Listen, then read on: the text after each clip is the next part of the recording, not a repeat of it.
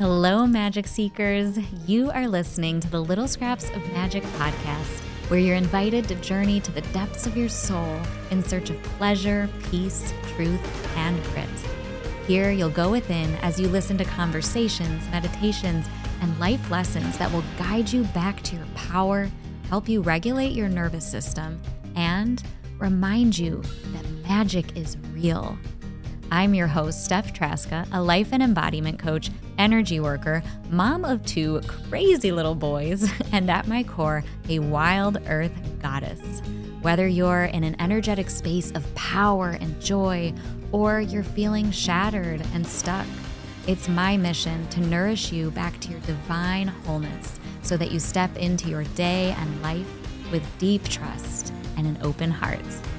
Now, take a cleansing breath and open yourself up to receive today's little scrap of magic. Anything you wanna do. All we see is stardust, looking all the way up. We've got all the time. Let's find a better view. Hello, loves, and welcome back to another episode of the Little Scraps of Magic podcast. I have here with me today my friend Marie Casey, who is a holistic life coach for people who are transitioning through a challenging season of life. Her purpose is to light up others so they can bring their purpose into the world.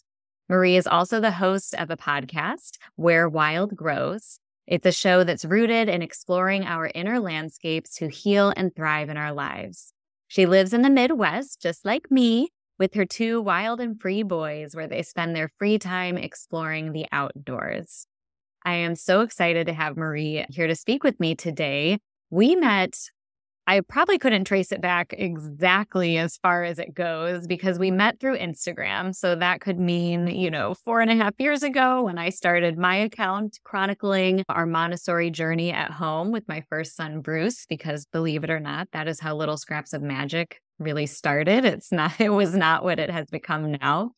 But we got particularly close and more connected in the last couple of years after I had my second son Marie had her second son. So Everett was born about two and a half years ago. And I'll, of course, let Marie tell her story of when her son was born and how certain things began to shift in her life. But those of you listening, if you have heard the first few episodes of my podcast, you will know that I struggled with postpartum depression, postpartum rage after having Everett. And that's when I began to do my healing work and my spiritual awakening happened. And Oh, it was a really tough time in my life, though, before I began to heal. And I remember having these voice memos back and forth with Marie where we were kind of admitting to each other all of the, the hardships that we were facing and all of the things that we felt in our bodies or the things that we didn't feel in our bodies that we felt tremendous guilt and shame over. And we were both working through that in our own ways. And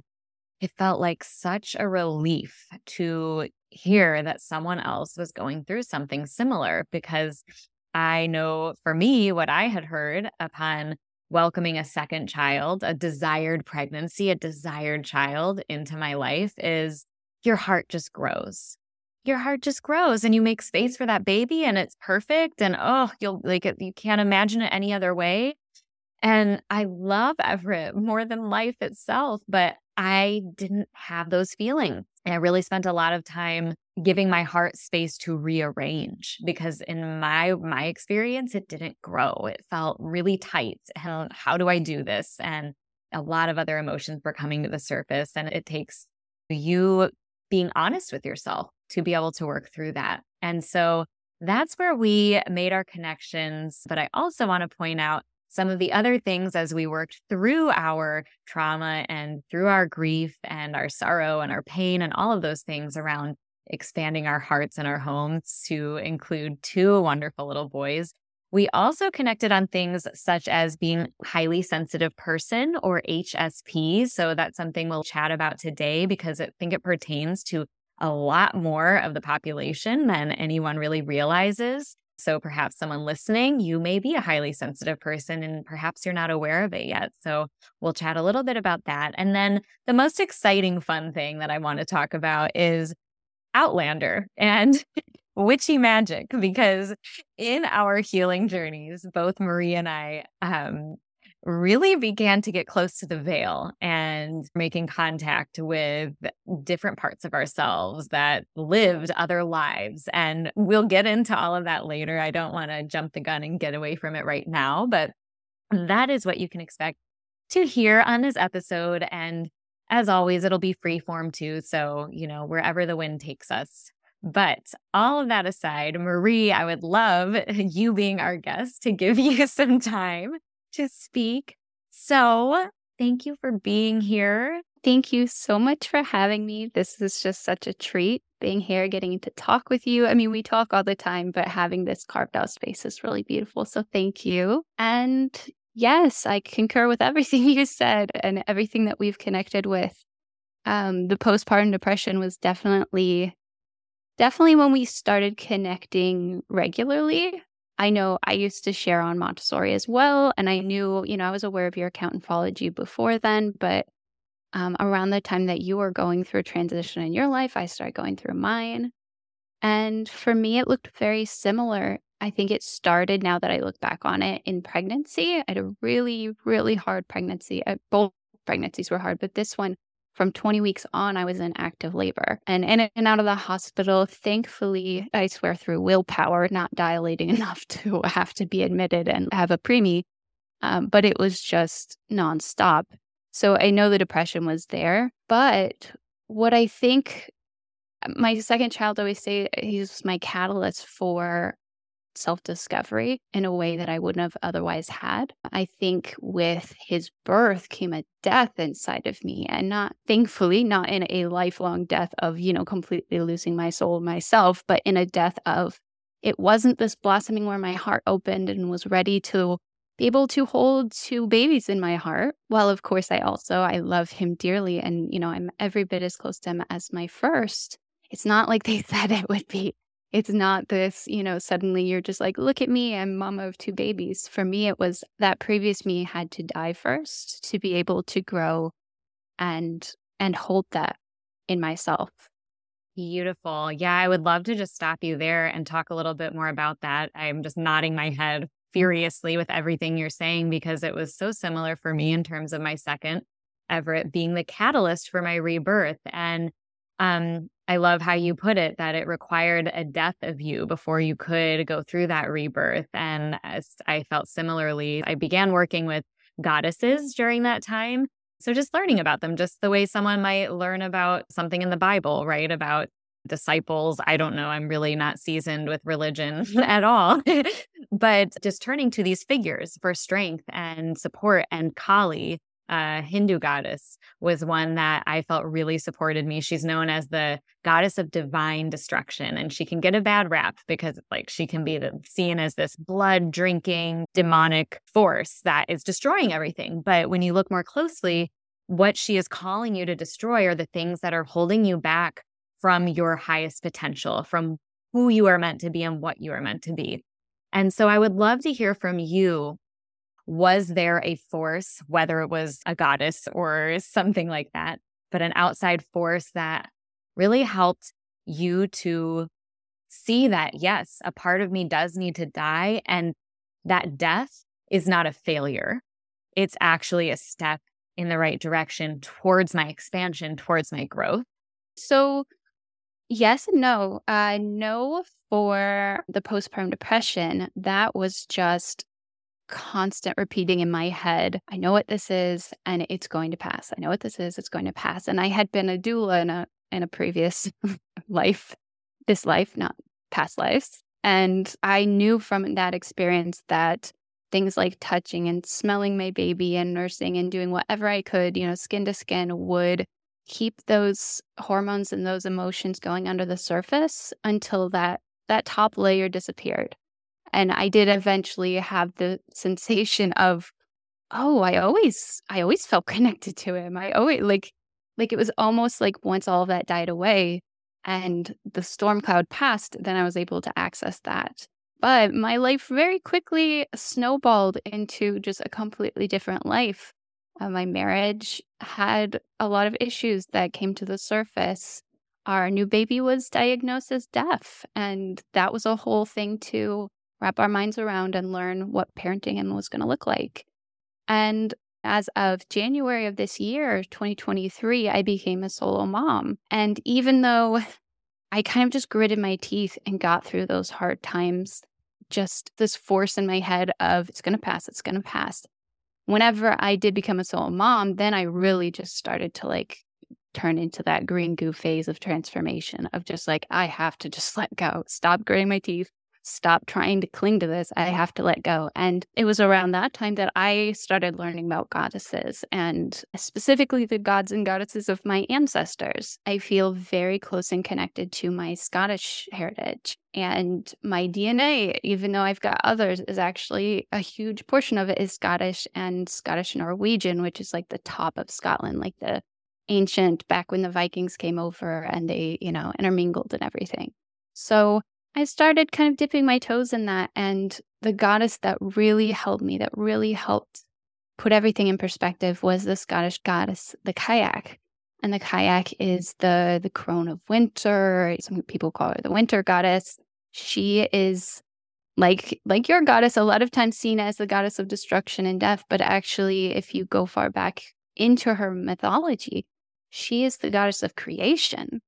And I feel like she really taught me that creation starts with death, creation starts with darkness. Creation doesn't come from this bright growing thing. You know, just like in the womb, we start in darkness, and a lot has to happen in the dark before it comes to the surface. And I really held that. And then past that, I started to feel really connected to the goddess Freya, the Norse goddess.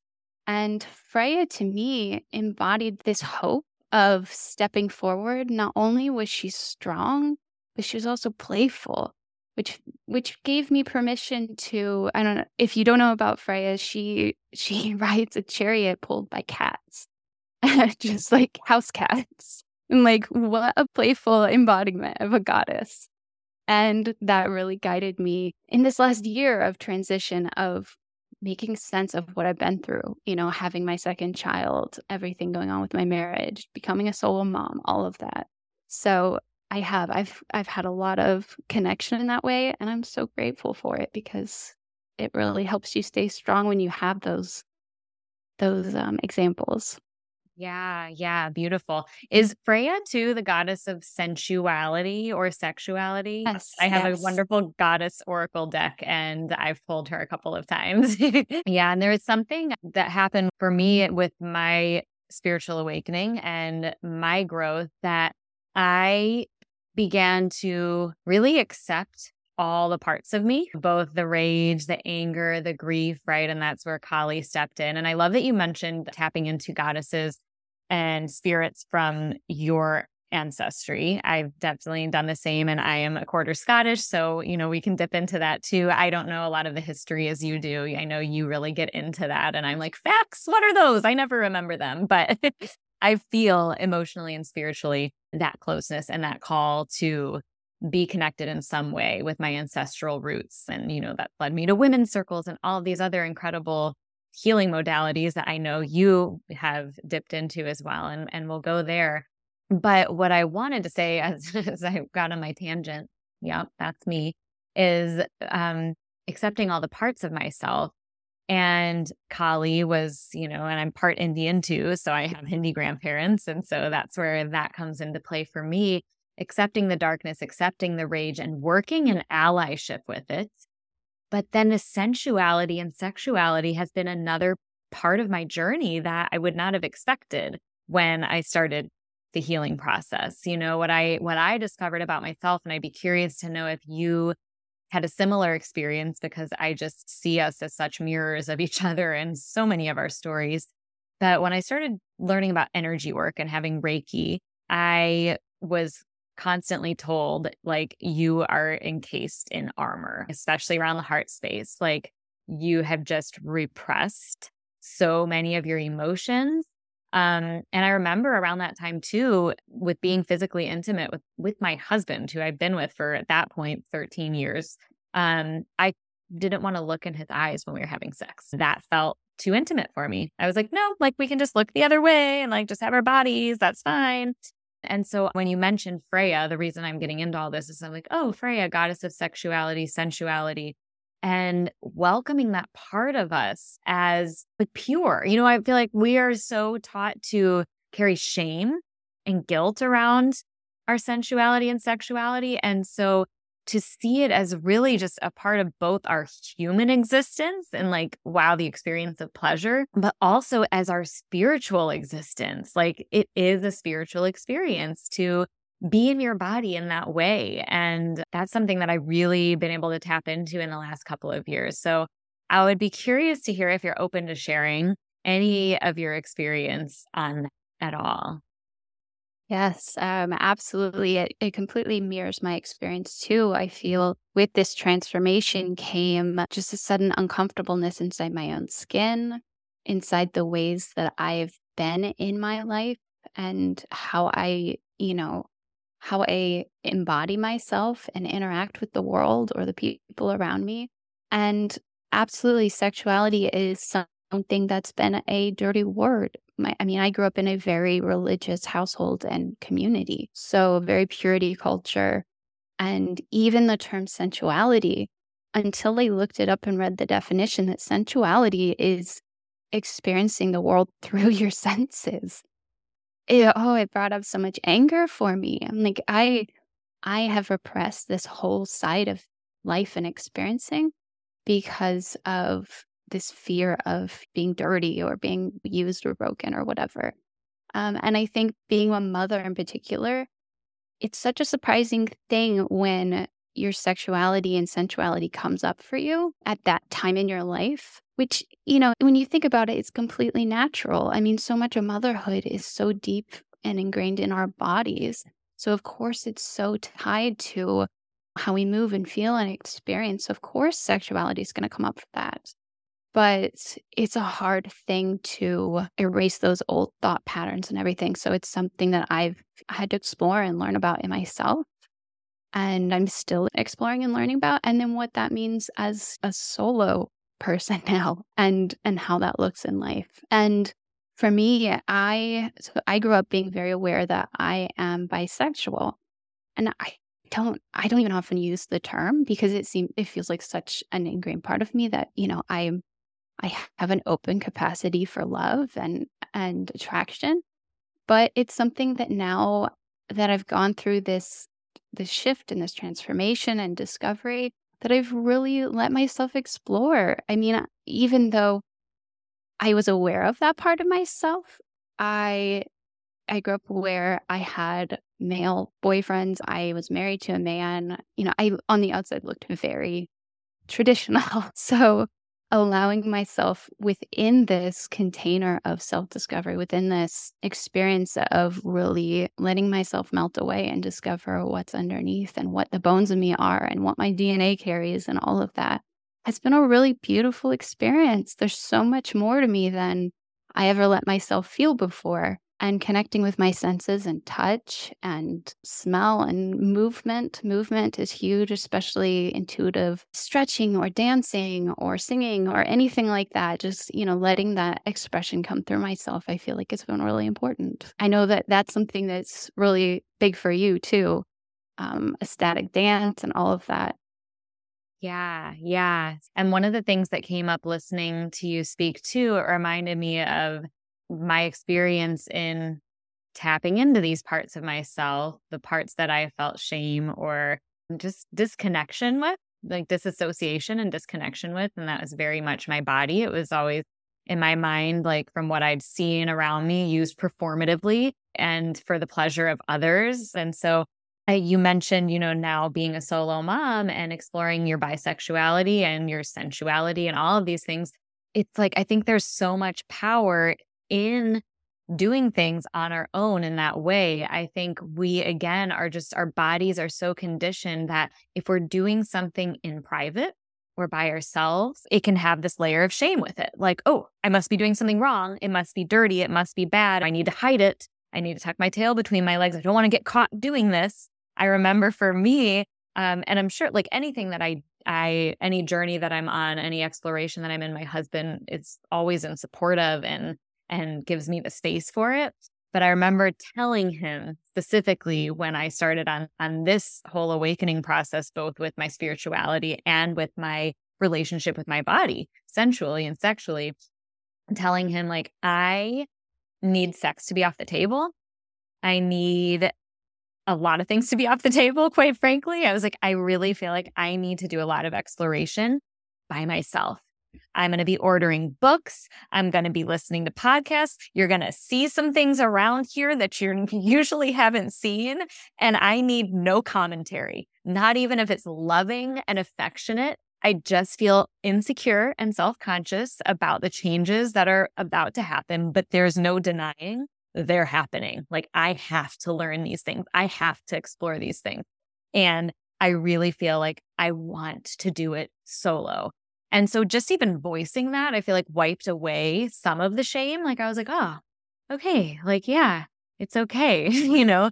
Um, and so I just feel like that's an important thing to mention as we are having this conversation around how we find growth and purpose, that there are these ways that we can support ourselves in that expansion and it, it can be counterintuitive or counter conditioning, you know, because these are not the ways that we are naturally taught to go about things. We're really just taught to go through in this traditional way that, you know, whatever you're doing behind closed doors is something you should be comfortable telling people about and participating with other people in. And when we're exploring new facets of ourselves, we can't always do that, right? Um, the ecstatic dance you mentioned and intuitive movement are beautiful tools for connecting with these parts of ourselves. And yes, they are ones that I use a lot. Uh, one of my favorite practices is putting on noise canceling headphones and getting the Bluetooth on and having my songs play there.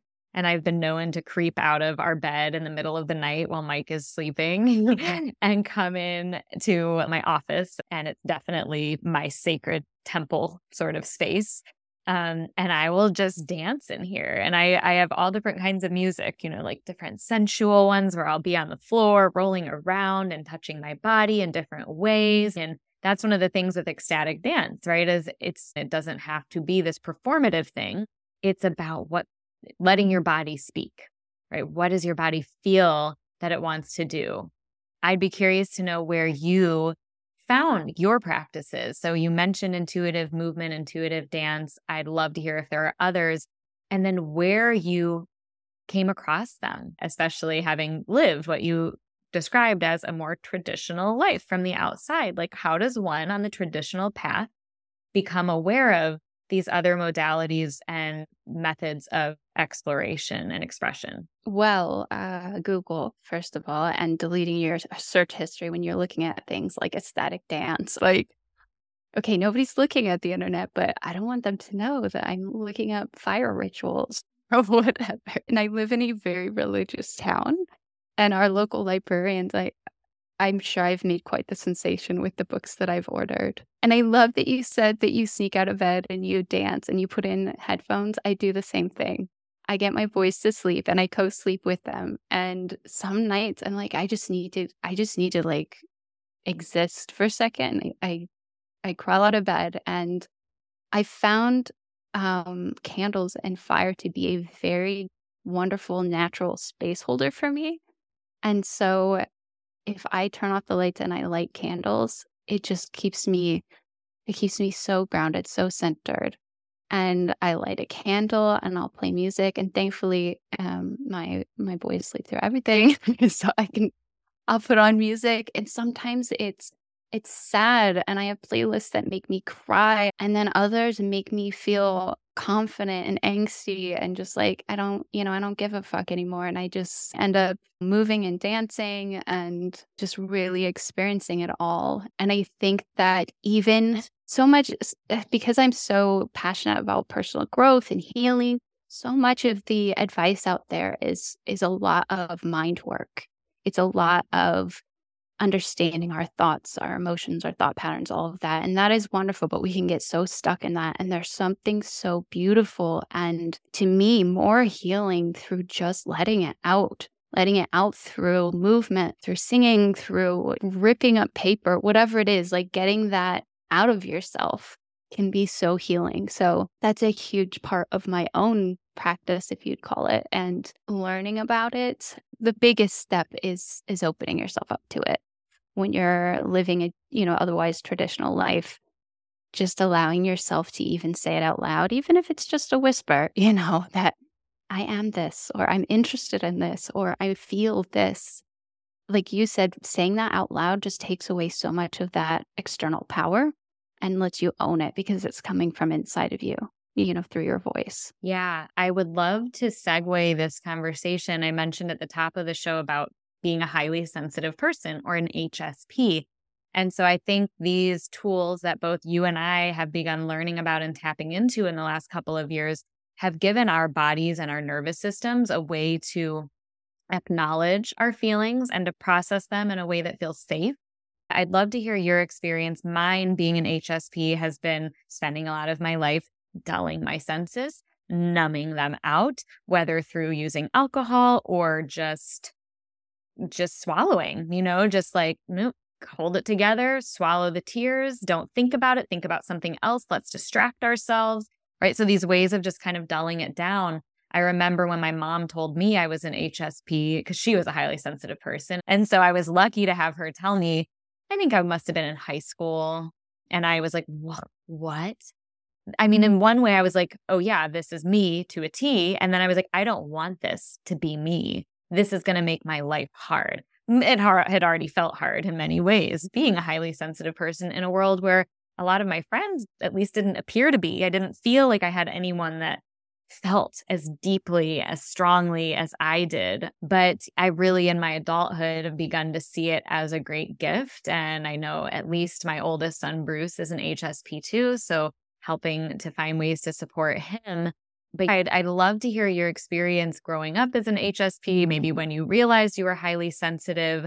Did you dull it as I did? And how have these new modalities of healing and expressing yourself supported you in embracing being highly sensitive? Oh, man. Well, working backwards a little bit, I have to say it has been the most freeing thing, allowing myself to fully feel and to fully experience and to fully express. Because absolutely, I spent my whole life just swallowing it down. And what it did for me is it turned into these thick chains of anxiety, these inner dialogues and ways of talking to myself that kept me pushed down that completely ruined my self esteem, my sense of self at all. Like I went until my adult life without a sense of self. And to be that kind of ghost of a person because you don't want to draw attention to yourself and your feelings.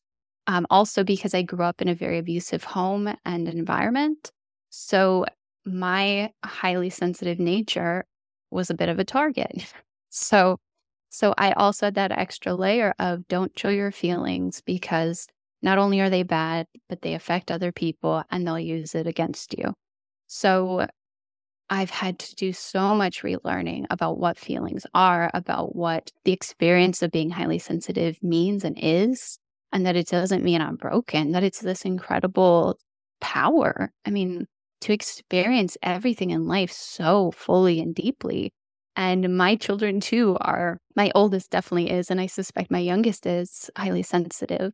Becoming a mother and seeing that in them and and just feeling so fiercely protective of that in them has really helped me find that in myself and being an advocate for myself. Um, but I think it's something I still struggle with, and it's something that I have to work really hard to rewrite all of those narratives in my head and movement and feeling and crying, you know, like really allowing myself. I do a lot of journaling and I love stream of consciousness journaling where you just put pen to paper and you just start writing. And after about three pages of nonsense or just writing boring stuff, suddenly it all starts to flow. Your handwriting gets sloppier and you're just letting it all out, um, which is another form of movement and expression for me. All of those things where I don't think so hard because when I think, I'm stuck inside those chains in my head, right? So, whenever I'm able to bypass those through movement, through expression in that way, and then getting out in the world and really feeling things and giving my space to do that. I love going out in nature, being surrounded by trees and grass and especially water. When you go out in that and you're just surrounded by it, you can't help but your senses be turned on. And and allowing myself to just cry if I feel like we stumbled upon a small river the other week, my boys and I, and I just started crying. And then my oldest, of course, is, he's also highly sensitive and saying crying happy tears is just like a regular saying around here. And then he starts tearing up, and then we're just like crying at this river. so having those experiences are magical. They are. I love that you took it in that direction too, because I often think when we hear the term highly sensitive, we think of all the ways you could be offended or hurt or brought down. And it's true, yeah. like, right? It can work that way. But on the flip side, you can feel this heightened ethereal sense and this ecstatic nature running through your body. And so I love that you brought that up too, because often the things that are hard for us can also be the pathways to the brightest light. And so, like you said, just finding this gift of this flowing water and how you just felt it in every part of your body and it brought you joy, just unbridled, overflowing joy. And that that's such a gift to be able to feel that. I have to say, I talked to my oldest, he's um, six, and told him that we were going to be talking today. And he wanted to know about what. And I told him, you know, we're going to be talking about connecting with ourselves and our bodies and our feelings. And he tells me, he says, Well, that's simple. Just tell all of them to be wild and free and to dance and just be naked like I do. yes, oh absolutely. I love that. And it's true. Like, that's really uh, what we should be at our core. So right?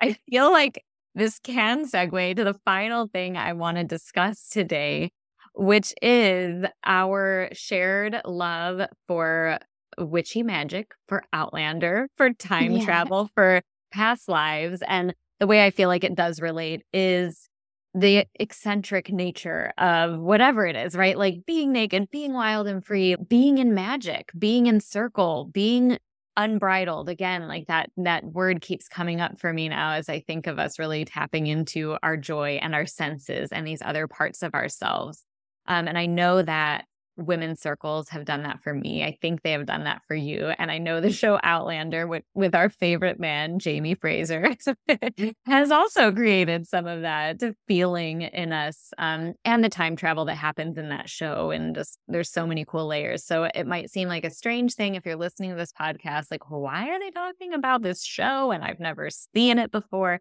If you haven't, go watch it. you won't regret it.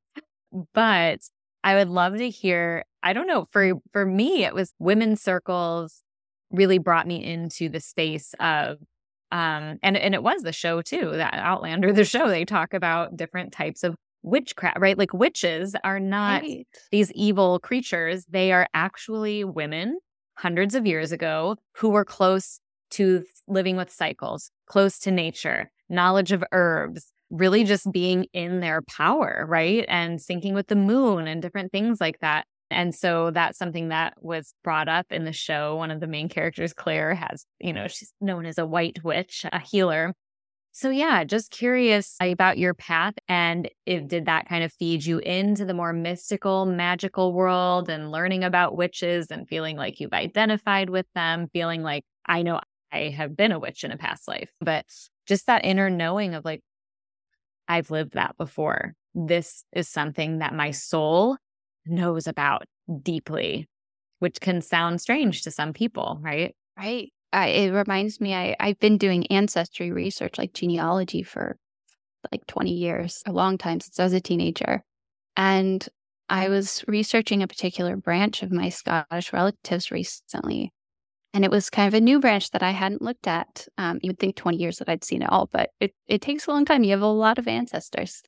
And I was looking at this new branch in this area that they were from. And I was just felt this excitement and this pull towards this area. And I was so happy. And the very first thing that came up in a Google search about the area that they lived in is that it was the home of the most notorious witch burning places in Scottish history. And an entire, an essentially entire village of women were wiped out. And this is where my ancestors were from. And i had i had to just stop. I can feel myself tearing up now even thinking of it.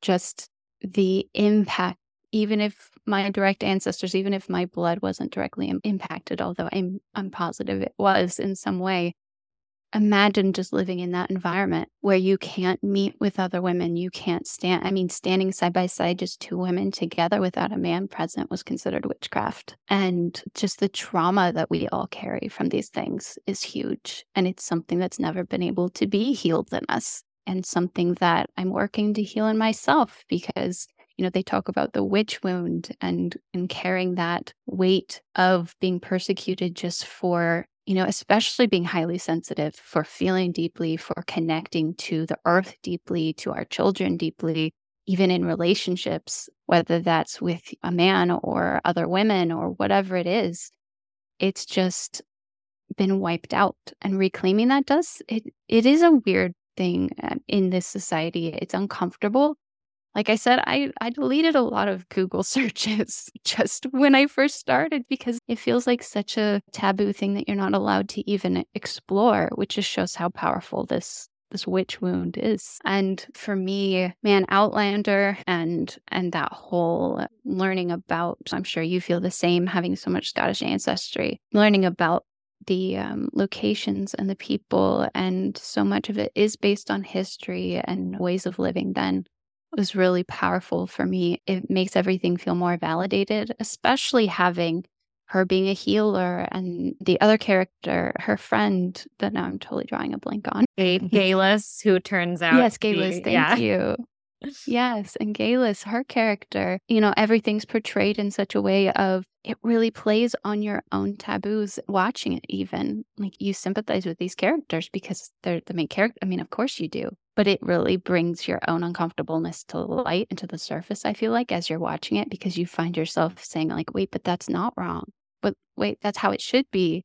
You know, this feels so backwards what they're doing, but then realizing that it's still so backwards now and connecting with nature and and herbalism and you know nature's medicine has been something that's been a huge part of my journey and discovering the relationships we can have with plants and with the healing medicines that are all around us has been huge for me. And even though that's a little bit more of an accepted taboo, it's still a bit of a taboo that people find strange. Yet taking, you know, and I still take Tylenol or whatever, but taking something from a plastic bottle that you get at the store compared to knowing a plant and harvesting a plant, drying it yourself, is just, it's so backwards. And it's something that I think all of us have to relearn a bit for ourselves because it's not something that's been clearly a path that's been clearly cut out of how to heal from this and reconnect with that witchy side of us, you know, and, and circles. I was going to say, I've now that I know what circling is, I've definitely been a part of circles since I was even young in the community I grew up in. I'm really grateful that so much of it was still carried on in the way women gathered. And, you know, it might have looked like